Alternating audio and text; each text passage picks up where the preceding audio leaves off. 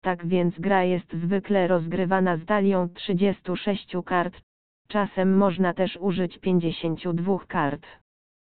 W grze może brać udział dwóch graczy lub kompania do ośmiu graczy. Karty są koniecznie tasowane, a następnie każdy z graczy otrzymuje sześć kart. Następnie losowana jest dowolna karta, atut. Jeśli jest wielu graczy i cała talia jest w ręku, to ostatnia karta jest kartą atutową. Prawo do pierwszego ruchu należy do gracza, który ma najmłodszą kartę atutową.